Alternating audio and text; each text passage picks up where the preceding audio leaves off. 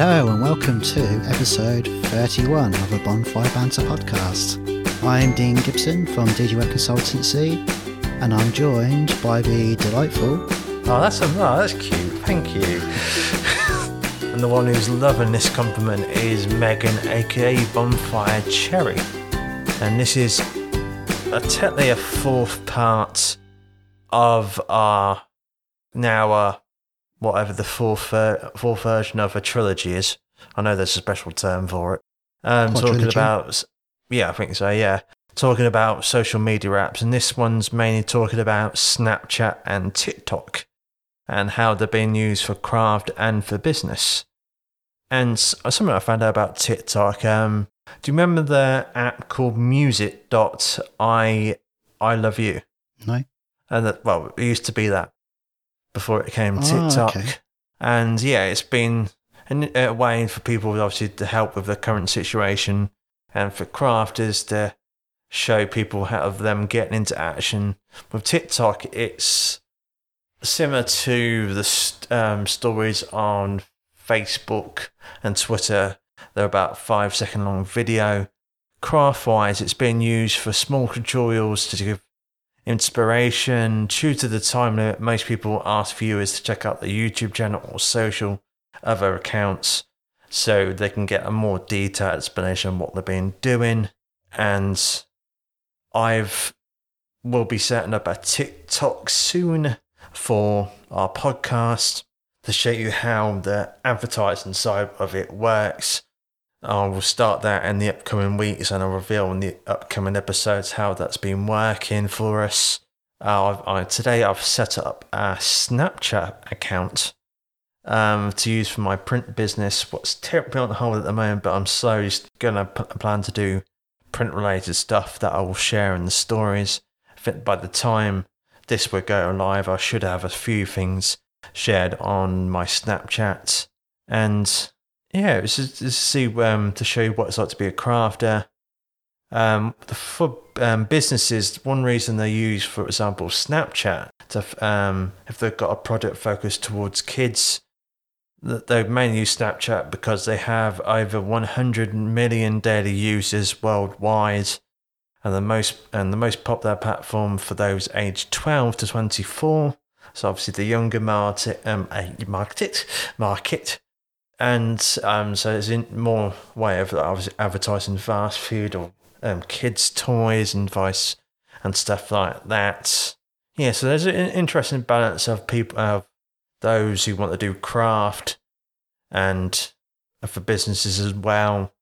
Um, when it comes to TikTok, it's very similar to Facebook, uh, not Facebook, Twitter and Instagram because it's it's a upcoming. Uh, it's been very popular, especially in our current situation with young adults, mainly for dancing and to make announcements and stuff like that. But businesses can now promote themselves using hashtags, as most do already through Instagram and Twitter, so they can keep track of things. Another way is they can target their audience through a special filter of the logo or something related to the brand over as like a selfie filter. Do you use um, selfie filters that often, Dean? Uh, sometimes on Instagram, yeah. It's a beard filter. Yeah. it's just been constantly on for years. yeah, I've not been able to turn it off. Yeah, because obviously when we recorded episode 16, what, over two years ago now, obviously Snapchat and TikTok really, I think, I think it's only been the past year that Snapchat has been a thing obviously, mostly during this this year, the TikTok's rise in popularity, and obviously, I'll be sharing the experiences of using both in the coming weeks. Could you record um biz, something business uh, something business related in fifteen seconds, Dean? I can imagine you in a 15, um, 15 second video, Dean. You'd be like, Hi, I'm, D- I'm Dean from DG Website. You need to check my website down or above below. I'm very interested. You need to check it out. Bye. Oh, I know, wait, that'd be me saying that. Uh, yeah. Obviously, you, I'm the fast one. I ain't force, I ain't got a hammer, but I've got a mic, so I'm a podcaster. you were talking about four early on Twitter, weren't you? Yeah. Your thing could be for the almighty podcaster. Hmm. I'm many things. I am many things, and one of those is a podcaster. Another one for DG web, web consulting. Another one being Megan's one of Megan's best friends. Cheesy, I know, but I like to say it anyway. Yeah, I feel like I should just have like a basic Twitter bio: boyfriend, friend, human, program. I hope you're human, or you're one of those lizard people. you never know. and I will end this episode with a random fact.